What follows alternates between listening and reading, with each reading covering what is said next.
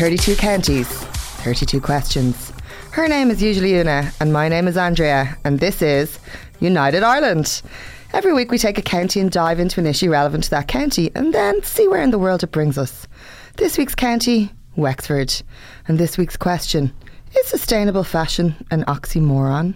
Now, the week that was, um, it was headed up a lot in Ireland by RTÉ's announcement that they're restructuring and a lot of redundancies, getting rid of all their digital platforms, um, which is, if you look at it, kind of sad because the digital platforms were where all the new talent was uh, incubated. It was also where uh, new music was given a chance to be heard and to grow and to be platformed, essentially. Um, so it will be interesting to see how that works out. If there is plans to create another incubator for the music industry in Ireland, all the time you see the likes of Phantom going, the likes of the, the places that play Irish music, and with such an upsurge in Irish music at the moment, especially with the likes of the grime scene, the rap scene, our electro scene, um, like we're knocking it out of the park. We just don't have any uh, places to go. Something we were talking about now uh, during the weekend. Obviously, everyone on Twitter has a solution to the RTE crisis, um, apart from Dee Forbes, according to them. But uh, we'll see how she goes with the solutions. But we were talking about wouldn't it be great the way 2FM or the way Radio 1 in the UK is a normal radio station during the week playing for the popular culture and the mainstream, but then at the weekend turns into um, a hub for new music, for electro, for parties, etc. So there's room for everyone to uh, exist. So that would be nice if we could see something like that happening. Further away, uh, I feel like a, a newsreader. Hello, Anne Doyle. I, I, fe- I feel you. Uh, the violence in Hong Kong is still raging on, and bows and arrows joined the arsenal of petrol bombs being used after five months of protesting. Now, the protest began over a proposed law that would have allowed criminal suspects to be extradited to mainland China, where they could face opaque and politically sensitive trials, which is obviously in bits. And activists saw the bill as another sign of an erosion in Hong Kong's autonomy and civic freedoms, which China promised would be maintained for 50 years under a one nation, two systems principle when the former British colony returned to Chinese control in 1997. So obviously, it's not something you want to see. The subways were shut down again, um, and a lot of the religious groups came together and asked police and protesters to lay off the violence. Um, so you would hope that something could uh, be solved soon. It's not something that's nice to have to live in or to visit or to be part of. Um, so obviously there's a bigger picture there, but still, um, five months is a long time. Uh, a little less serious, but also very interesting, and something that came out in the news this week was a poll by Safe Food that uh, showed that one third of people consider protein bars a healthy choice, even though chocolate is listed as the main ingredient in 38%, I think, and 77% are full of saturated fat. So it just goes to show you that we're being fed a marketing spiel of on the go protein bars are good for you, but they're not. They're in bits. Wow, everything's in bits today, Andrea. Uh, another thing that's in bits, uh, but maybe a bit of a good bits, is the televised coverage of Trump's impeachment kicks off today. Um, it's going to run for weeks. We have another media circus. You have to wonder. Is it all in good faith? We would hope so, but we will watch that one with interest, and uh, we obviously hate giving him any airtime, so we'll move on fast somebody else who does not deserve some airtime. Mother of Christ. Noel Grealish was in the Dáil um, having some chats the other day and he said the following. Taoiseach, transfers to other EU countries I can understand. For example, money being transferred to the United Kingdom, our nearest neighbour, with over 100,000 British people living in Ireland and over 10,000 Irish students in the UK. But Taoiseach, 3.4 billion transferred to one non-EU country is astronomical. He was, of course, referring to uh, money transfers that are leaving Ireland, and he was saying that there was a lot of money uh, leaving, but he was mo- most concerned about the money heading to Nigeria. Um, what an absolute dose of Hontus. Ruth Coppinger called him out straight away. Fair play. Like, you're nothing but being racist. Um, here, here, agreed. Um, and then today's news, following last week's water episode, it was revealed by the Environmental Protection Agency, here on in called the EPA, that raw sewage of 77,000 people was being flushed out untreated to the Irish Sea by Irish Water every day. Luckily, we have those water meters, though, isn't it? Huh? And finally, in the week that was, Belong To, which is a support group and network, and uh, they do loads of wonderful things uh, for the LGBT uh, youngsters. Um, launched the results of their 2019 school climate survey. And one of the main results of that indicated that 73% of LGBT, LGBT plus students surveyed felt unsafe at school um, with almost half saying this is because of their sexual orientation. So it's clear that while we're out of marriage equality and loads of pride flags and rainbows, that everything is not rainbows and unicorns in schools for the children. Um, and there's another campaign that's going on called Come In, so people don't have to come out, um, so that we're not putting pressure on people to disclose their sexuality at whatever stage, and that we're maybe all a bit fluid.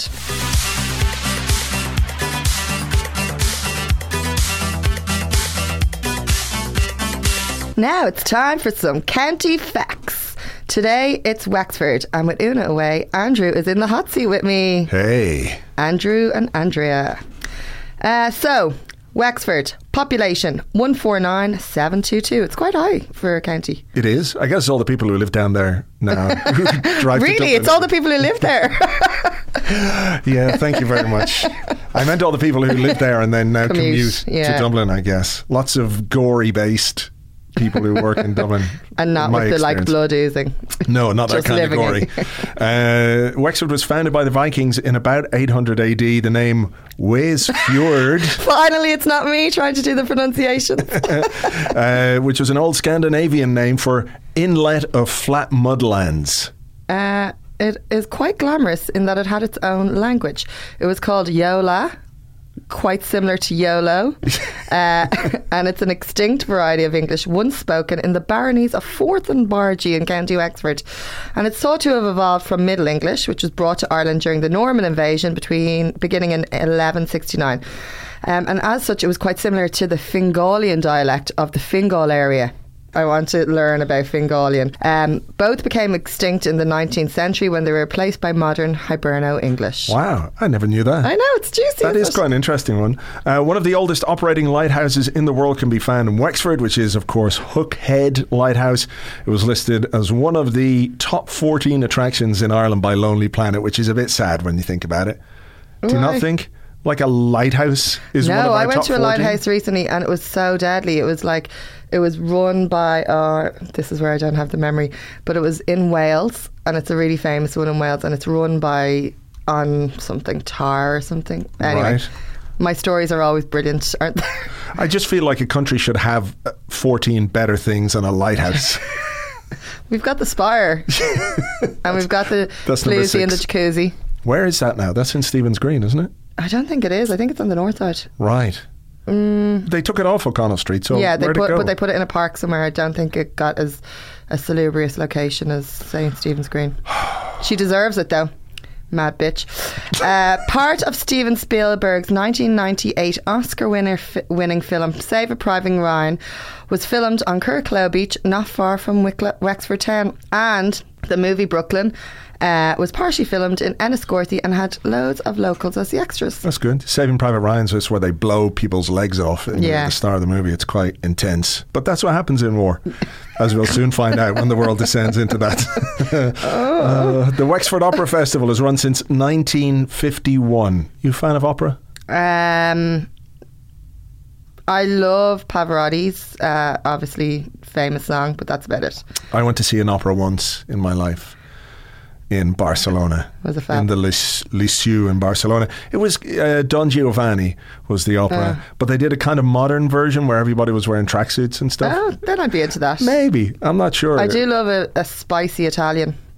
so like I'd say I'd like that. Opera and I do and like meatball. Yeah, and like I love a like sturdy performer, yes. shall we say. Uh, but I feel like if I went to the opera, I'd be like Julia Roberts. Right. Like at the start, I'd be like flicking the glasses, not knowing what's going on. But then I descend into tears with the beauty of it all. Because You're overwhelmed by. overwhelmed. I do get overwhelmed by feasts of beauty in my ears and eyes. well, there you go. That's what music. That's what music does. Yeah. Uh, records have shown that Wexford is the sunniest county in Philad- in not Philadelphia. What, that? It's what always sunny. In, it's always sunny Yeah. in Philadelphia. It's always sunny in Wexford, apparently, as well. Uh, because on average, Wexford receives more hours of sunshine than any other county in Ireland. Right. Sunny southeast. And yeah, which leads beautifully on to the next fact. It has one of the longest continuous beaches in Ireland, running along its east coast for 27 kilometres. That's like if you wanted to go running on a beach, that would be a good one to go on. Would be, but too far for me.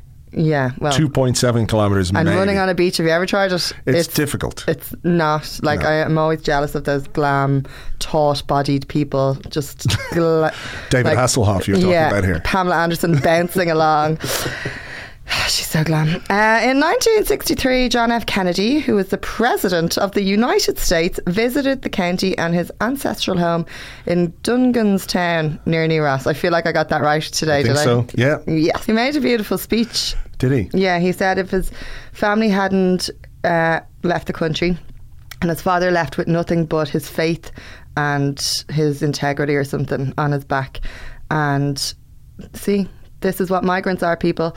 Uh, that if he hadn't left, he'd probably be working and he named like some of the companies that were in the area. I thought that Right. was a really nice touch. Okay. Go And on, the he got, then he got shot a few weeks later. Um, famous people from uh, Wexford include Colm Tóibín, born in Enniscorthy in 1955, John Banville, the writer, born in Wexford in 1945. Eileen Gray, the pioneering designer and architect, was raised in Enniscorthy. Also Wallis Bird, Des Bishop, Gordon Darcy, Chris de Burgh. Krista Berg, really? Anne Doyle. Sorry, can we have a moment for Anne Doyle at James Kavanagh's birthday where she was like, the forecast is going to be lit. she is a gas trout. She's amazing. You see her around Rathmines. I used to see her around Rathmines all the time, just like being Anne Doyle. She's just, just Anne Doiling her way around Such town. an icon. And uh, apparently Ed Sheeran's granny Nancy is from Wexford. I didn't look these facts up. I, dis- I disassociate myself from that one in particular. You can't. Come on, you're in there. All right, Wexford facts. there you have it.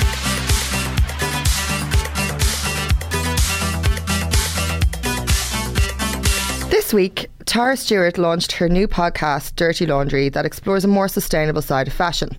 But fashion, by its very nature, is about new ideas, new shapes, excess, and of course, commercial viability. So many artists are asked to water down their visions to make them more commercial so that they can sell more units.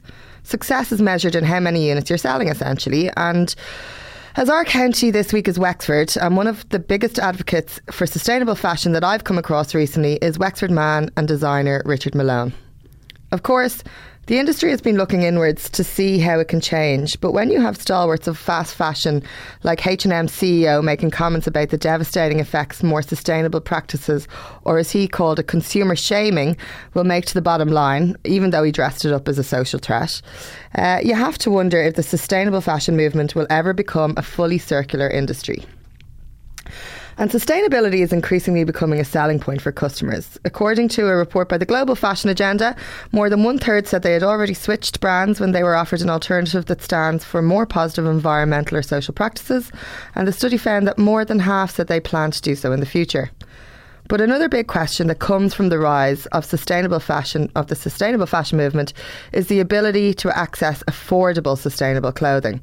Shopping sustainably can very often be a privileged activity um, with organic cottons and thoughtfully designed, priced out of most people's reach.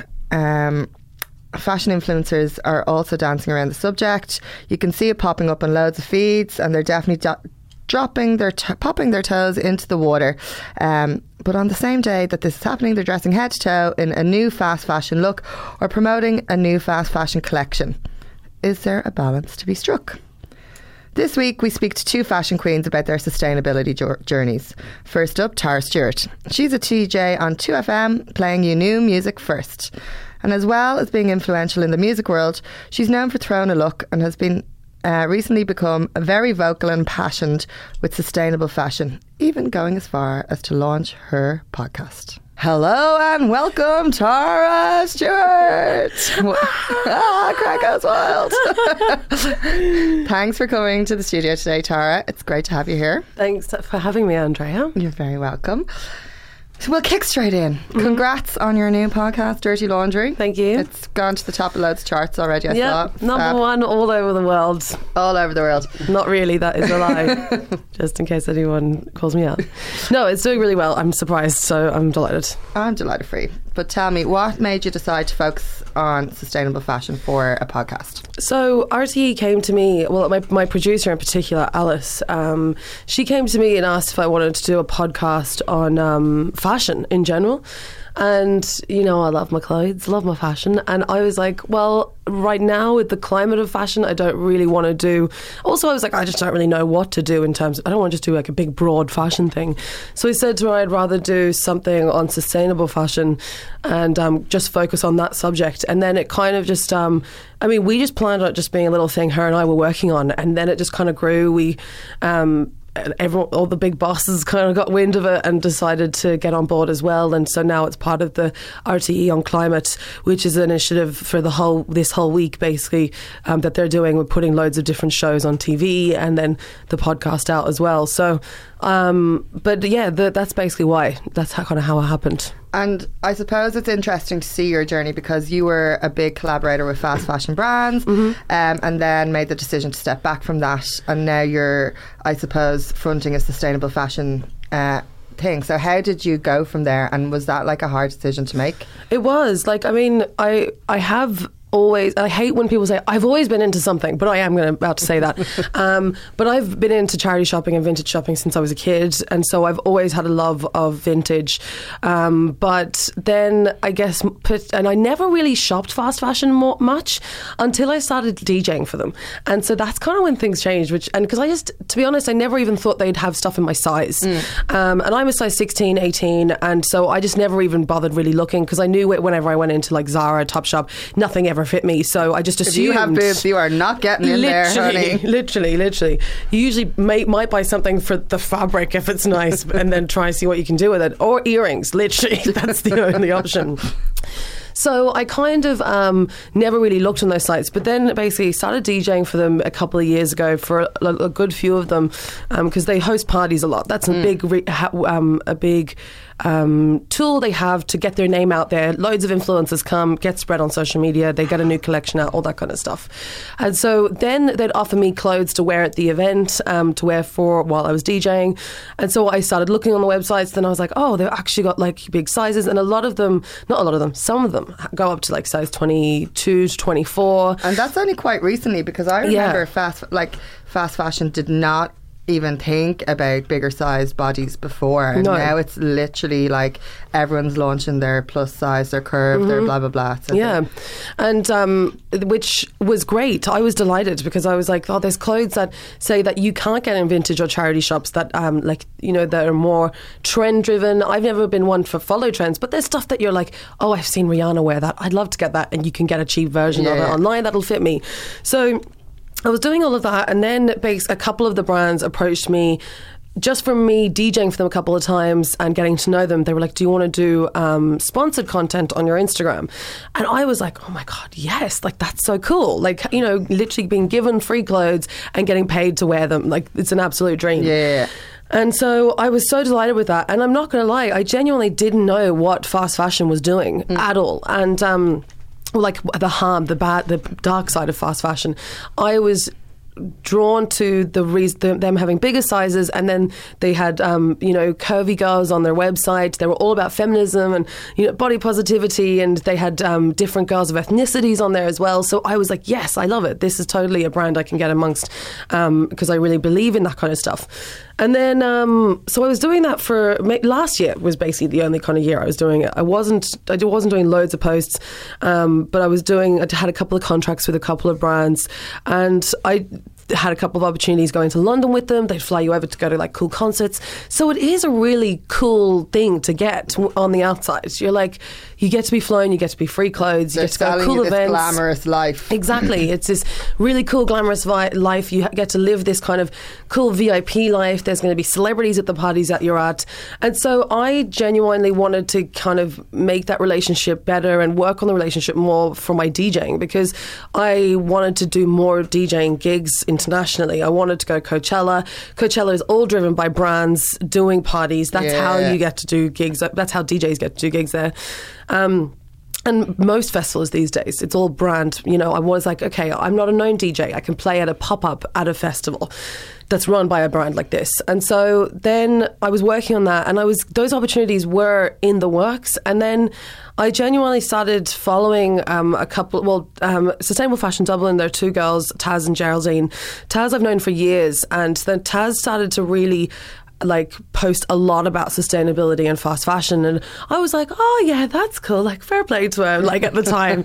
And I was That's like so hippie. that's so hippie love it. Like you know she's going out and doing her thing. Like, so then but then I like I was actually engaging in her content. I was reading it I was reading what she was posting and I was watching her videos and then I was like, geez, I genuinely didn't have a clue. And I'm embarrassed that I didn't. Like, how did I not know? Um, but I didn't, right? Loads of people don't. Exactly, Like, and- even like in or in work, like I'll see all the packages coming in and be like, "Do you? What about this? What about that?" Mm. It's like, yeah, so I don't want to wear the same outfit twice on Instagram. Yeah, yeah, exactly. And I kind of got into that mindset as well, where I was like, I can't wear the same outfit for another gig because I was DJing all the time, and I am.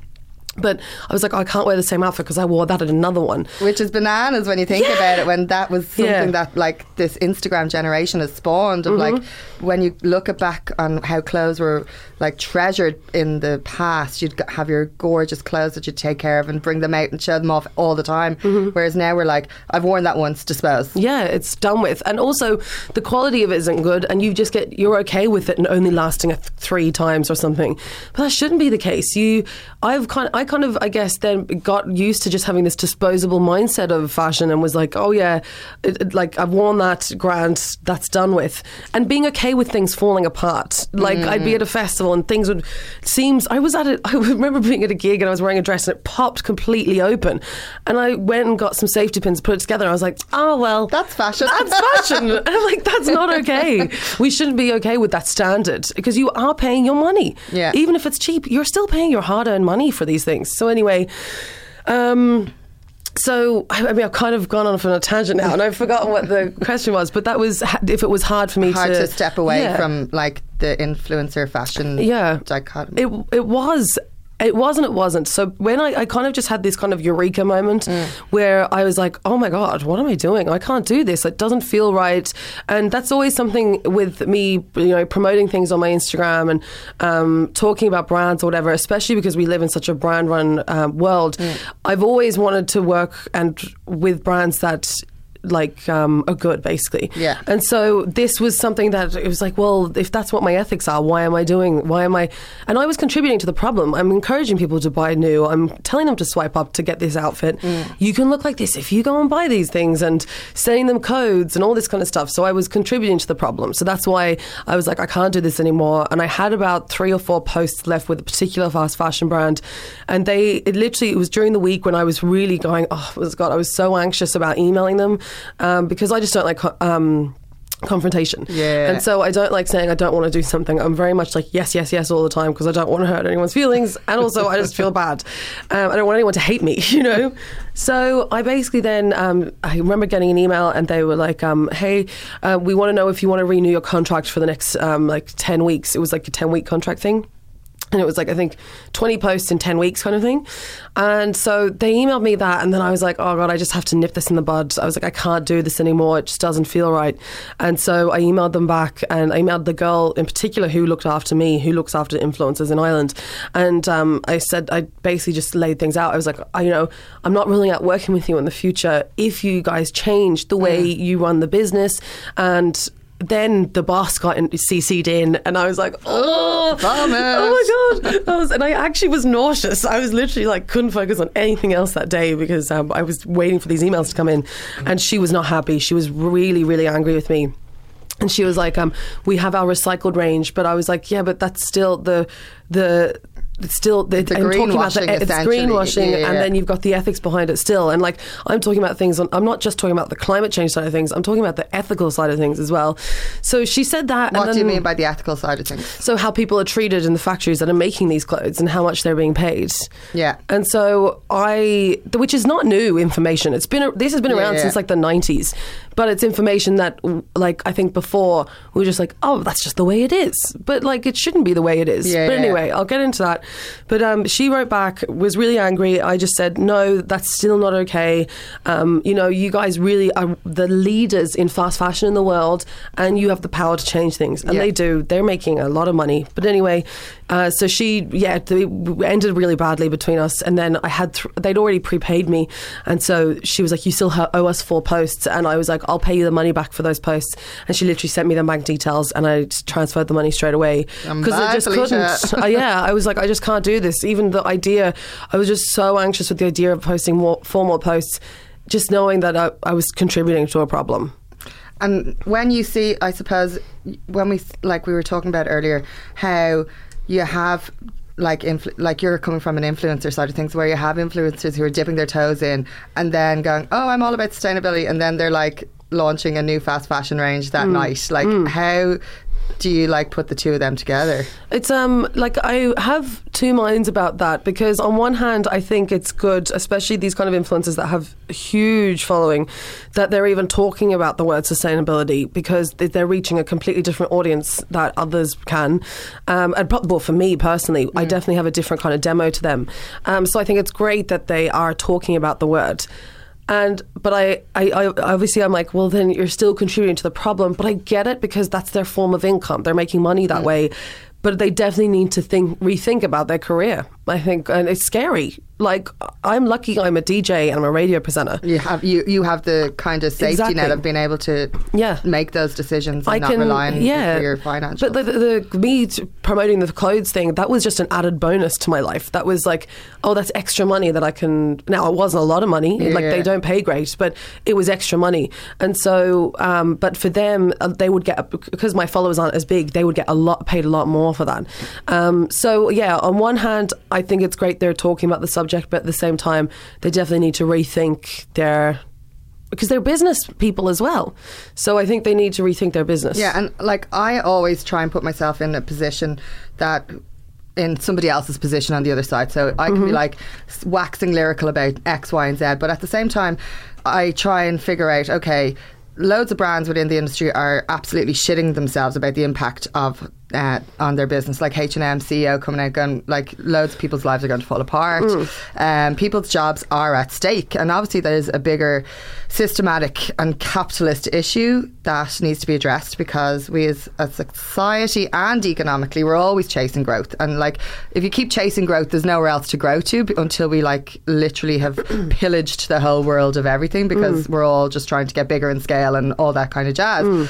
So like I just like if that is the case and uh, where do where does fast fashion come into it? If like because and like I suppose there's also like people's jobs. Like you have all those marketing people you have like there's a, a whole network of people. But also like I was reading a load of articles um, about the garment workers as well around the world. And like whilst they don't need to work in dangerous conditions for paltry pay goes without saying but they still need to work. And a lot of brands and even uh, some one to like there was loads of interviews with the people who are making these clothes saying that they rely on the income from these brands. So if these brands pull out of uh, of those countries and those uh, economies um, it does does that still make sense to work on instilling change like it does like by boycotting the brand individually is that doing enough whereas it actually is a systematic uh, thing that needs to change with the heads of the companies to be like we need to pay these people a living wage we need to make sure that they're safe we, like so there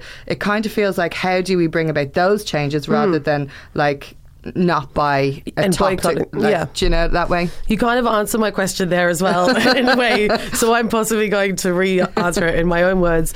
Um, but I absolutely agree. They need to make a living and they need to make money. But the reality is, boycotting these brands isn't meaning they're not going to go away. Like they're not. They're making the bosses are making so much money, and um, the at the, the reality is people vote with their wallets, and we know from even you and I as people and as friends that's how things have changed even in Ireland. And so the end goal for me, I feel, is putting pressure on them as a consumer, um, so that they change their business model and look at the way it's run and take a look at their finances and upping the price of their clothes so that more money goes to the workers and so the quality of the garment is also better so that we don't have to buy the garment numerous amounts of times like Yeah. one black t-shirt loads of times one black t-shirt will last longer so we don't have to buy a brand new one after three washes um, Yeah, because I- I, suppose for sorry to interrupt. For okay. me, like I because I uh, like if I go into a vintage shop, like you were saying, it's very difficult to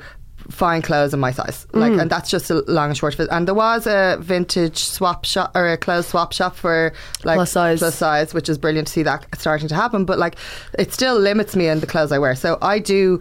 Uh, buy in a spectrum of shops, and Mm-hmm. some of them are fast fashion. But the way I kind of, whether it's me giving myself moral license or whether it's me trying to do what is the best I can do, is that I don't throw clothes out. I wear clothes to death. I don't buy for events. I literally will buy something, and I, like my sister used to slag me when I was like 18 because I would never throw one piece out, and I still have all the clothes from when I was 18.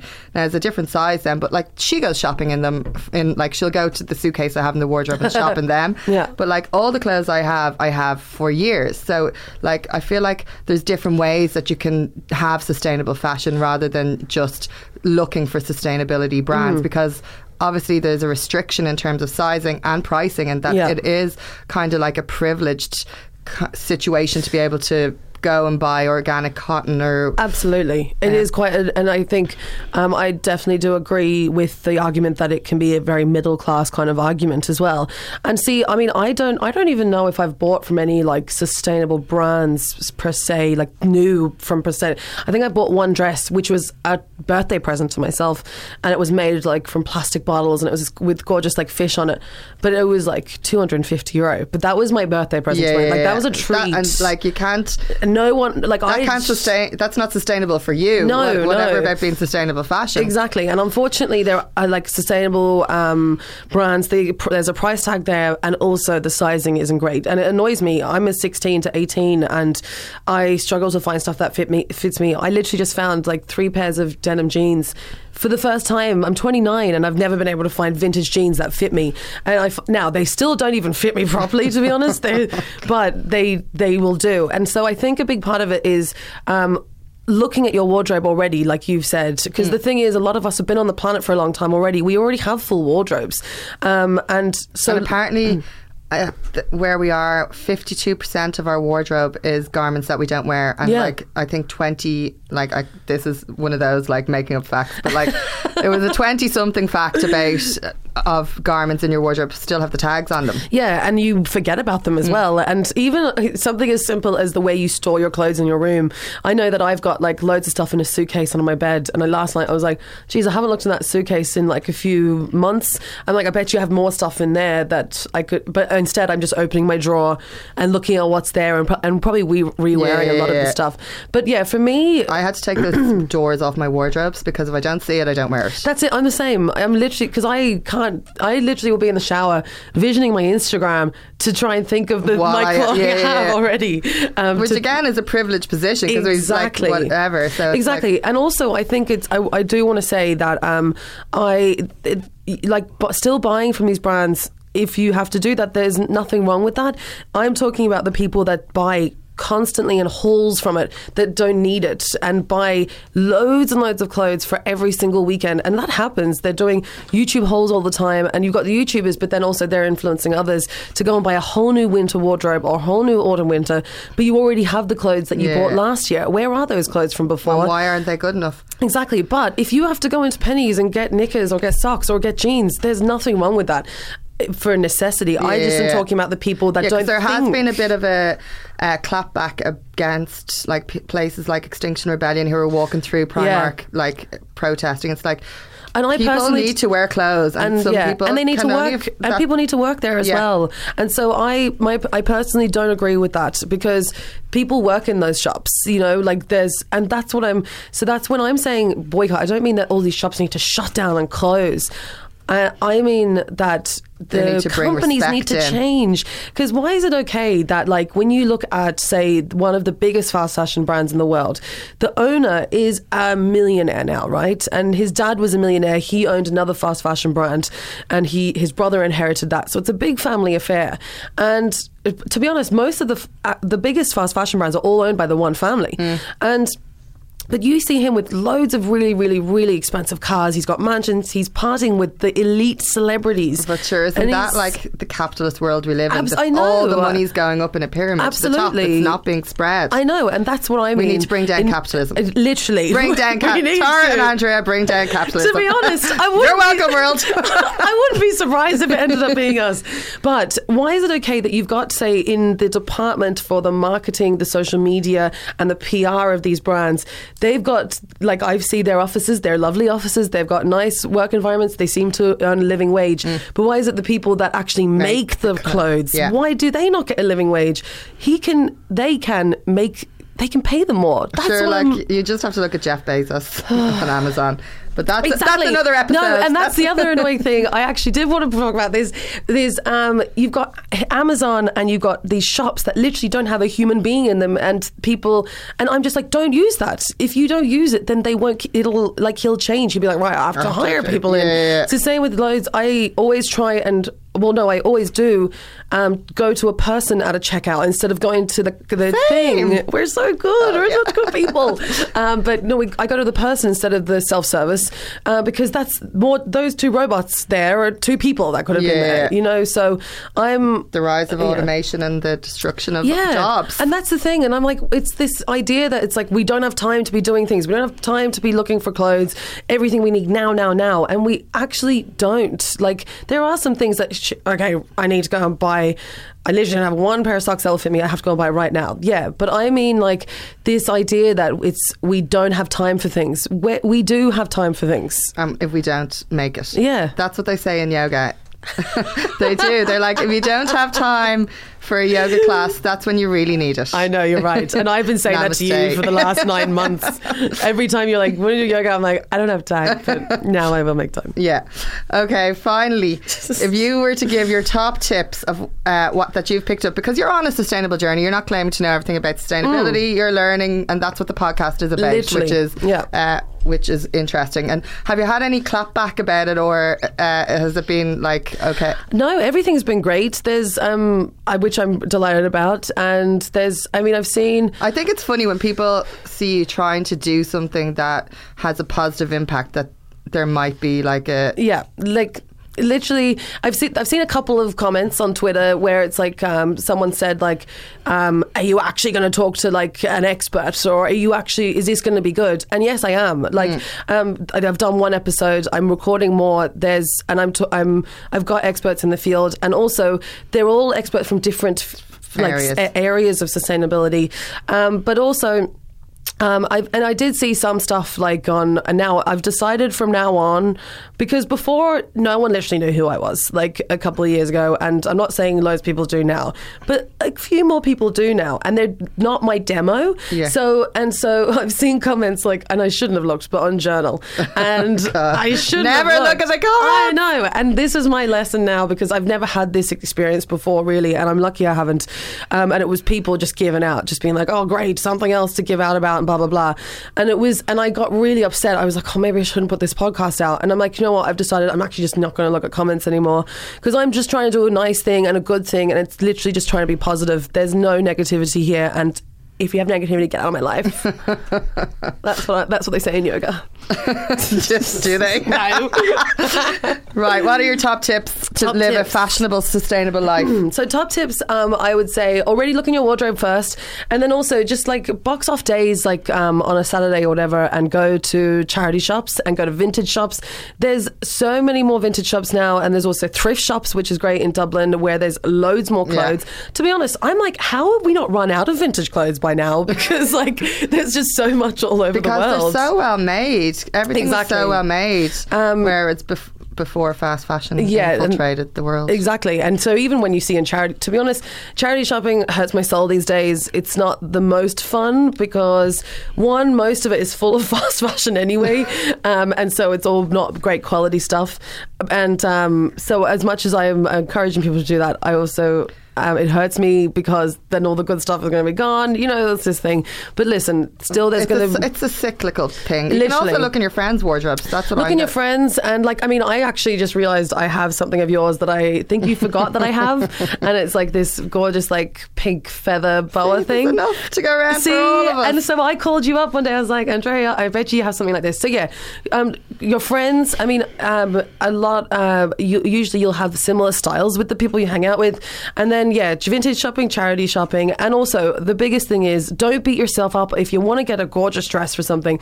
Don't beat yourself up with going on one of these websites and buying that. It's just more considered shopping. Yeah, yeah, it's looking and being like, I really want that dress. Like it is gorgeous, and I'm going to keep it and love it. It's instead of just like, oh, it's only a fiver. I'll get it. And also, I think the main one is just because if you're deciding I'm not going to wear fast fashion, don't stop that from making your voice vocal in getting brands to change how they Yeah, operate. absolutely. So don't take that as being enough that you've done. There's still t- stuff to do. There's still stuff to do, and also I'll say, um, I know a lot of people ask, "Oh, should I get rid of everything I have fast fashion now?" And I'm like, no, that kind of defeats the whole purpose. Purpose. Is that you're throwing it out and Wear it to wear it to death. Yeah, and like mend it, fix it. I still have um, fast fashion things that I've gotten mended because I actually did really like it, and Yeah. I don't want to get rid of it, and I'm keeping. And uh, you know, like, it's like what's her name, Maria Kondo, whatever, with the whole minimal thing. I'm like, I don't even want to watch that because I just throwing shit out. You're just throwing stuff out, and it's No, like keep everything. keep everything, even if you vacuum pack it and store it, like you know, and then take it out stuff. in 10 years like my sister. Exactly, exactly. Fab. Tara, thank you so much for joining us. You can find her uh, podcast, Dirty Laundry, wherever you get your podcasts. And if you want to hear, hear from more experts and sustainable queens. Thanks, Tara. Thanks, Andrea.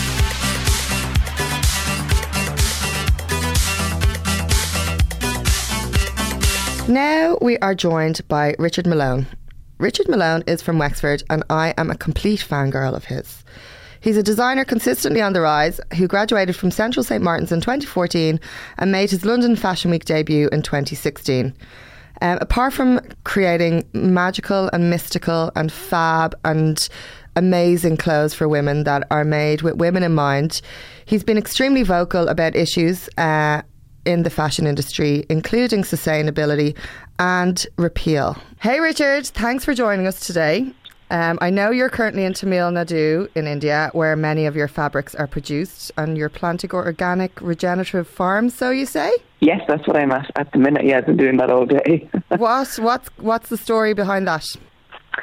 so, well, basically, I think uh, I started working with a community of weavers here who kind of government funded to pay for looms and to kind of pay for education and training.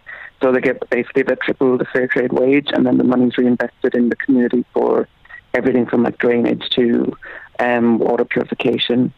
And they traditionally, it's like an age old skill that's been passed down to generations and generations, and you almost wouldn't learn it from a textbook. So it's a very hands on approach.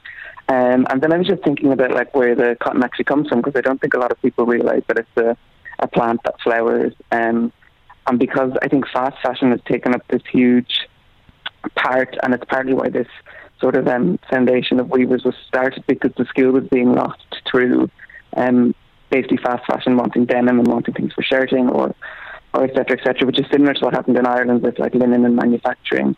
Um, so I went back to the farms and realised that the, the amount of cotton they require causes the land to basically become arid after a while. So it's the same as farming the same crop over and over again.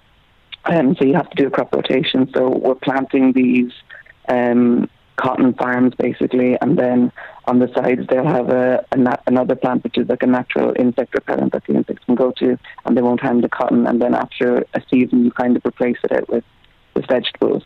Um, and it kind of it, it, has a way of like watering itself and a really renewable way of working, so it keeps the soil super healthy. And then in two more seasons, you replant the cotton, and the idea is that it it kind of sustains itself in any season, and it just doesn't cause land to go, you know, barren basically. Right. Well, so you we can safely say that you are a designer who's clearly passionate about sustainability then. And something you've said previously yeah. is um, it amazes me how young designers aren't committing to sustainability. You can't be a modern or contemporary designer if you're not sustainable. So just I suppose how do you align that with working in an industry that's so wasteful and has so many problems from within it from a sustainable aspect? I think um, well, I think it's very easy to say that like working in luxury fashion isn't fast fashion, but you know, I worked for luxury houses. I used to work at Louis Vuitton and I worked for Versace and I consulted for a lot of these houses. Um, and it, it is fast fashion at that level. Um, and I think for me, I went into it with that knowledge and I went, I graduated into an industry and was lucky enough to win all these prizes that kind of funded my own label. So I was almost doing it before I knew it but I, I was lucky enough to have that knowledge of a luxury house, and I knew that I wanted to do things differently.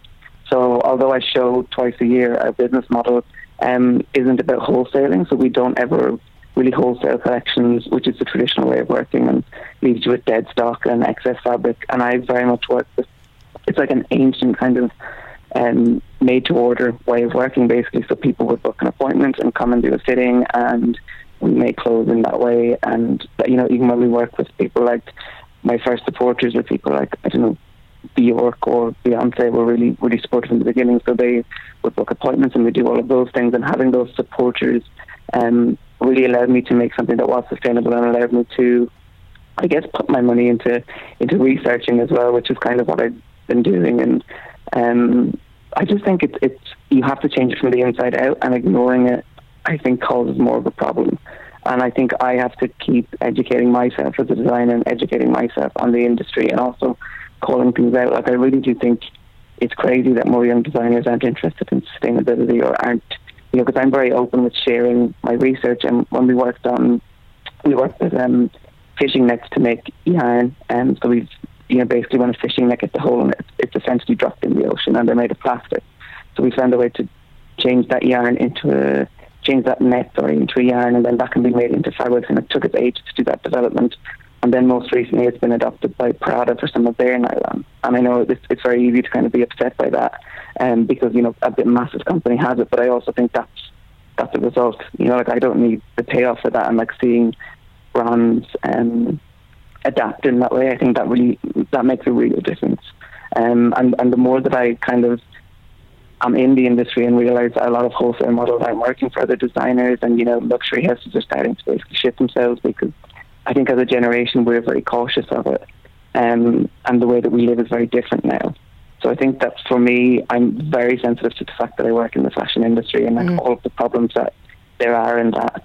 But um, I think the only way to find a solution is by being involved and hitting them kind of the nail on the head. And we all have to wear clothes after all.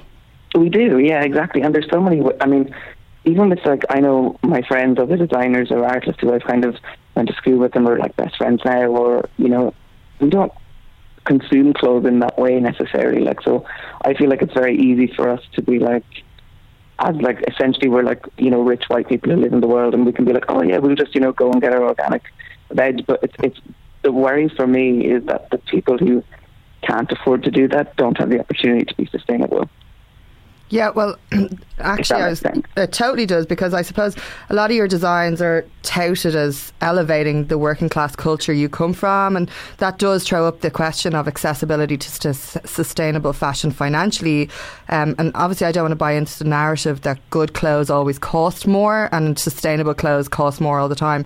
But if money is tight, organic cotton is not necessarily going to be top of your list. So, how do you think the industry can keep making sustainability more accessible? Well, I think um, there's this massive problem um, at the speed at which things are moving. And I honestly think that if people were educated when you're about, like when we were in school, say when you're 12 or 13 and you start to be a bit rebellious and you start to make your own decisions about who you are and like your values or your morals. I think if children were actually introduced to this is how clothes are made and this is this is what constitutes a garment. You know, it, it, no garment takes less than an hour to make, really. Um, and when you see a price that's like two euro or three euro, you know, you, you have to understand that, that someone there is being exploited. Like there isn't another word for that kind of exploitation. Mm. And I think that would change the way that we shop completely. And when when that shift happens, that's when the quantities for sustainable clothes will become larger. And in terms of like people can use recycled yarns or people can use cotton, um, and, and the demand for it would cause change. I think the only way that big companies, and I mean like your Gucci's or your Louis Vuittons, or say like even Penneys or something, will start listening is when that demand happens. And I think it's happening like slowly now. But um, education like totally changed. I mean, I went to you know St Martin's, and I I've been really interested in fabric and textiles for a very long time. You know, Wexford is traditionally like a linen town where we had lots of linen fabric, and so I've always had that that real interest. But there's so much that we don't know, and the PR side of fashion hides so much from people in order to sell it to them. And I do think that if you had the knowledge, you'd make such different decisions about how you how you dress or why you buy clothes or how often you buy clothes. And do you think that there is still a place for fast fashion in the world if they changed the way they approach things, or do you think it's just too destructive? Or what do they need to do to I- stay at the I- races? They're so big and like behemoth at this stage that like what do they do? How can they change their ways to to honor like people needing to buy clothes at affordable price points, but not making it, uh, but making ethical decisions? Can it change? I think. I mean, I think it can change. I really think it can change. And the, like the problem with fashion is that it's one of the biggest industries in the world. It's one of the biggest earners, and from the inside, like it just isn't legislated. Like there isn't legislation in place to say that you have to um, work with an ethical factory, that you can't go abroad and work. I don't know in a factory that uses child labour, or where the age of of actually going into a factory and being on the, the floor with heavy machinery is like you know, six year olds, seven year olds. You know, there isn't legislation to stop companies here or in the UK or wherever doing that. And you, you know, you have all of these loopholes. Um, so, like, say with India, you, you get a, a levy if you export from here. So, a lot of clothes you see aren't exported from. They're not, they don't say made in India.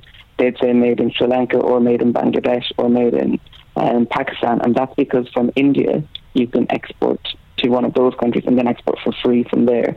So these big businesses are kind of constantly looking for a cheap way of making clothes.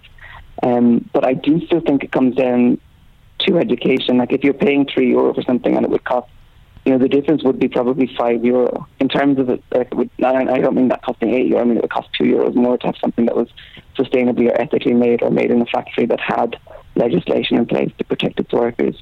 Because even in our side of, of of the world, between the UK and Ireland, there isn't legislation to stop stop people using any factories. Really, it, it's it's kind of a really grey area once something comes from outside the country, and that I think like blows my mind that that's the case in 2019, 2020, because we're all aware of what's happening to the planet, and a lot of us are really demanding it, but the the government isn't really reacting, which I find like absolutely mental.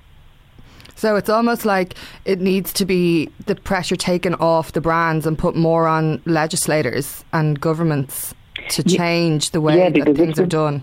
Exactly, because if the brand has to perform in a certain way or can't work in a certain way, they'll find ways of working within a framework that is more ethical for everyone. Um, and then if you had that in with you know people being educated and demanding a more ethical product, or even just demanding more information about your product, I think that would really change where you know where we make the decision to click like purchase online or purchase on Instagram or wherever people shop. It would really change when you see the actual supply chain. I mean, in a wool jumper, you like most wool is like ninety percent merino wool. That has to come from New Zealand. So that will come from New Zealand. It will go to maybe China to be spun, Japan to be knitted, dyed elsewhere, gets on a journey back to a warehouse, gets tagged, and then gets sent out from there. And that's a that's a very small supply chain. When you start taking into consideration things like elastic and zips, and having this kind of traceability, if we looked for that I think we'd make very different decisions. And I'm working with an app now called Provenance, who will literally you can scan a barcode and you can trace exactly where the parts of your garment has come from. And if it kind of turns you off, I guess you won't buy it. But if that was necessary for brands to do or to disclose information about where they're made, like if you're a, a mum or like if, say I'm like a an uncle essentially to my boyfriend's nephew, if I knew that kids were making clothes and not the clothes or like being harmed in any way, you're not going to purchase on a very human level something that's made by a child. You just wouldn't do that. So I think it's the knowledge is like that's where the real power is in changing the conversation and also changing like the spending power and what people demand. Yeah, visibility, I suppose. Um, sorry, you very clearly design uh, clothes with the women who'll be wearing them in mind, and with pockets, comfort, and machine washable clothes. But also, you've been very vocal about women's rights in Ireland. Uh, you had your own your open letter published in Vogue, wore your appeal tee on the catwalk, and then there was that Selfridges window. I love that story. Can you can you tell us the story? it's my favourite. Yeah, of course I can. I mean, I think that's my whole problem. That's essentially why I'm dropping Selfridges. but um, yeah, so I mean, it, but also yeah. Well, I just start where I start. So they um. I'll start with Yeah, the. I'll start with a quote you said about it, which was, "To be honest, it ser- severed my relationship with Selfridges, but it was worth it because it's more important to have a voice than a store's endorsements of your clothes." Take it from there. completely true. yeah. So yeah, they, they just asked me to go in and do like a lovely window or whatever. Um, and the repeal thing was happening, and I was going back a lot with uh, my family and my my grandmother and stuff, and sharing a lot of information, doing a lot of phone calling. As you do, I mean, you don't really walk around around from electric. There's nothing there. There's like outer houses. So we drive into town and do the campaigning. And I was really getting annoyed about it. And um, Una's book had come out, Repeal the Eighth, and I'd given copies to like everyone in the studio, and I, you know, we've been talking about it really openly because people in the UK didn't realise it was a thing at all. So then Selfridges asked me to in with it, and I said, "Oh yeah, great." And you've got, uh, I think it was the Waterstones there was some bookshop they had there that had Una's book, and I was like, "Can we have some copies of that book?" And we're going to have people come in and do readings of it, like women from here or women who share similar stories. And they were like, "Yeah, yeah, yeah, that's grand, cool." But uh, your window has to look like lovely clothes and whatever. And then obviously I showed up with no clothes and I had like some paint markers and I started writing. Just the fact that we you know that we had in Ireland that we were sharing and that was I guess making people twisting people's arms and whether they were going to vote yes or no. And I was just writing that on the window as you do. And it was literally just like I, it wasn't being me being political. I was actually being very passive for me and just giving the information out. And we were handing out like essays and it was all very lovely. And then someone comes down from head office and they were like oh, you need to you need to stop this, you know, because it's it's a political message. And I was like, it's for fuck's sake, yes, of course, it's a political message, you know, because and my problem with them trying to shut it down was basically that a few days before we had um, an installation that was about knife crime that was really focused on on men and like how knife crime really affects men and young boys in London. And as soon as it was a women's issue, and it's not a, just a women's issue, it's like a huge issue for the whole society and the whole country it was shut down and like disgusted me. So I just went to town on it and then it blew up and it was all over the place and it was very much severed our relationship. But I think that's fine. You know, it's that's grand. It, it was so important that people for, were all together, kind of sharing that information because so many people didn't know, and that blew my mind that people didn't know it was such a big deal and it was such a taboo to talk about it. But we got so many like so many amazing responses for people, although on social, I had loads of like men messaging me about like how could I support abortion, and I was like, what the fuck? Like whose whose decision is this? Do you know what I mean? Like, and I just I don't know. The whole concept blew my mind, but it was very funny and very dramatic, and we just kept going. And then uh, basically, uh, there was a charity outside caught the video of it where they were like, stop doing it, and I just kept going, and then well, we just kept going until the window was full of information, and I couldn't write repeal or something, or they would like literally wash it off. So I had to do a kind of crossword puzzle that just basically said like eight everywhere. I So we could only really write like women's rights, human's rights, but it was you know it was important and it was I was delighted with it really. Well, Richard, I'm delighted with you, and I absolutely love you. and I wish there was more people who looked at their businesses and their practices the way you do. And long may you continue to rise. Thank you very much for joining us. No worries, thank you so much. I'm a massive fan.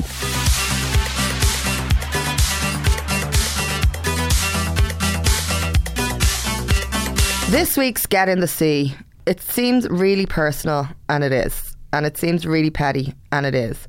But holy moly, mother of Andrea, I can't get over it in the cinema, having a lovely time, chomping on my popcorn, having a little sip of the sparkling water I brought in with me in a sustainable cup. Shit. Caught rapid. Uh, but I did recycle. There's my moral license.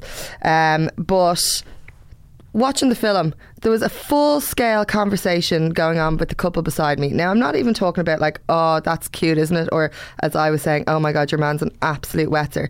Uh, they were fully going, talking about each car in each scene. Each, I went to see Le Mans 66.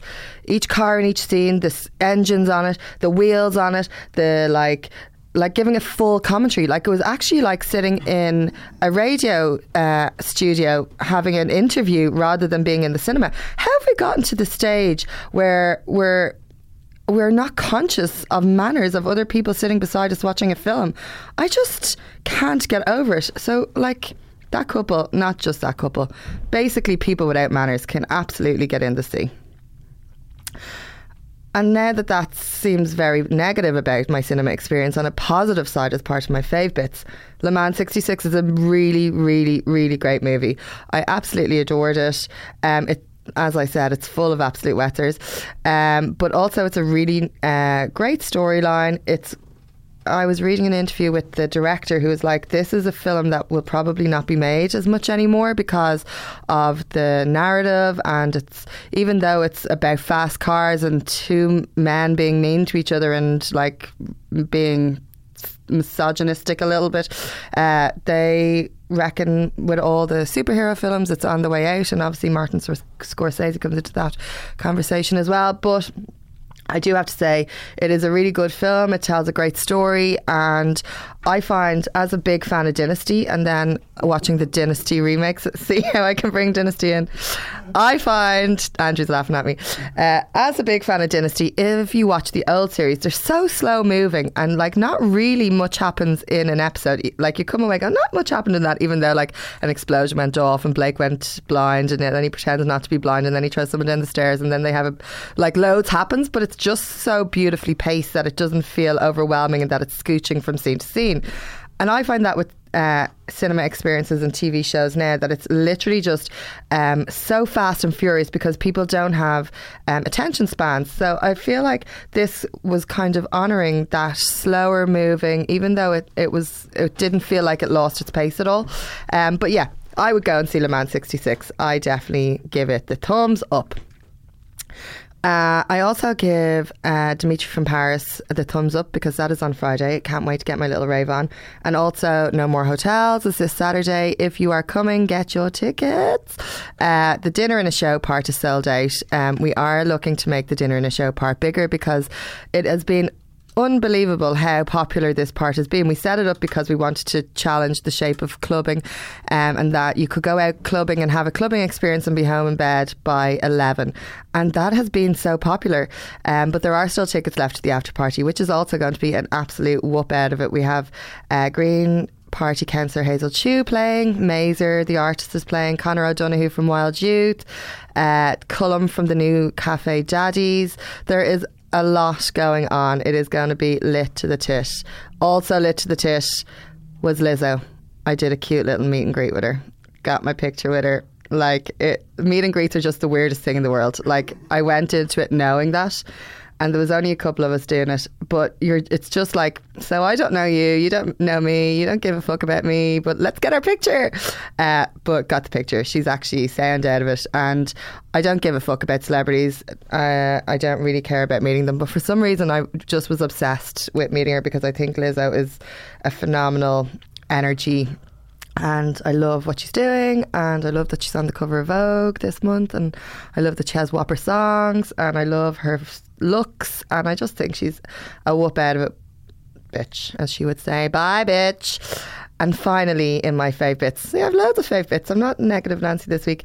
Uh, I never leave St. William Street. We record our podcast on St. William Street. My salon is on St. William Street. Everything happens on St. William Street. Um, and as part of that, two neighbours from South William Street kind of. They're not technically on St William Street. Have good chicken on this week. Mo Muse is a jewelers in Powerscourt, and they celebrated their tenth birthday. And I love hearing stories of independent boutiques and retailers uh, hitting milestones, doing good shit, selling stuff that's they, that means a lot to them and to their buyers, um, and that they continue to remain small and not need to open 20 shops to prove that they're successful. So, happy birthday, Muse. And separately to that uh, is Appassionata, which is a flower shop on the Westbury Street. Is that Clarendon Street? Clarendon Street.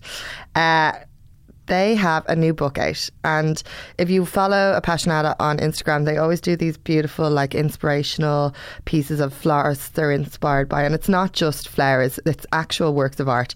So I'm really excited to see their new book, which is launching next week. So yeah, they're all my fave bits. So we'll just have time to bid you adieu. This podcast is produced by Andrew Mangan at Castaway Media, with support from Susie Bennett. Krystal Klear gave us his tuna chicken roll, and have you listened to his essential mix? That's so whopper. Big up deck, and congrats on your essential mix. Sarah Fox did all of our design. And as usual, you can find all our socials on our website, unitedirelandpodcast.com. Send us a little message. We love getting them. We got a great suggestion from somebody today. I will be looking at that for a next episode. Um, so if you have anything you think we should cover, do send us a message. We are open to subjects. And as they say, our DMs are open. We've only got time now to leave you with our tuna chicken roll. This is like an absolute whopper tuna. It's from 2018. It is Teyana Taylor WTP. It's very explicit because the WTP stands for Work That Pussy.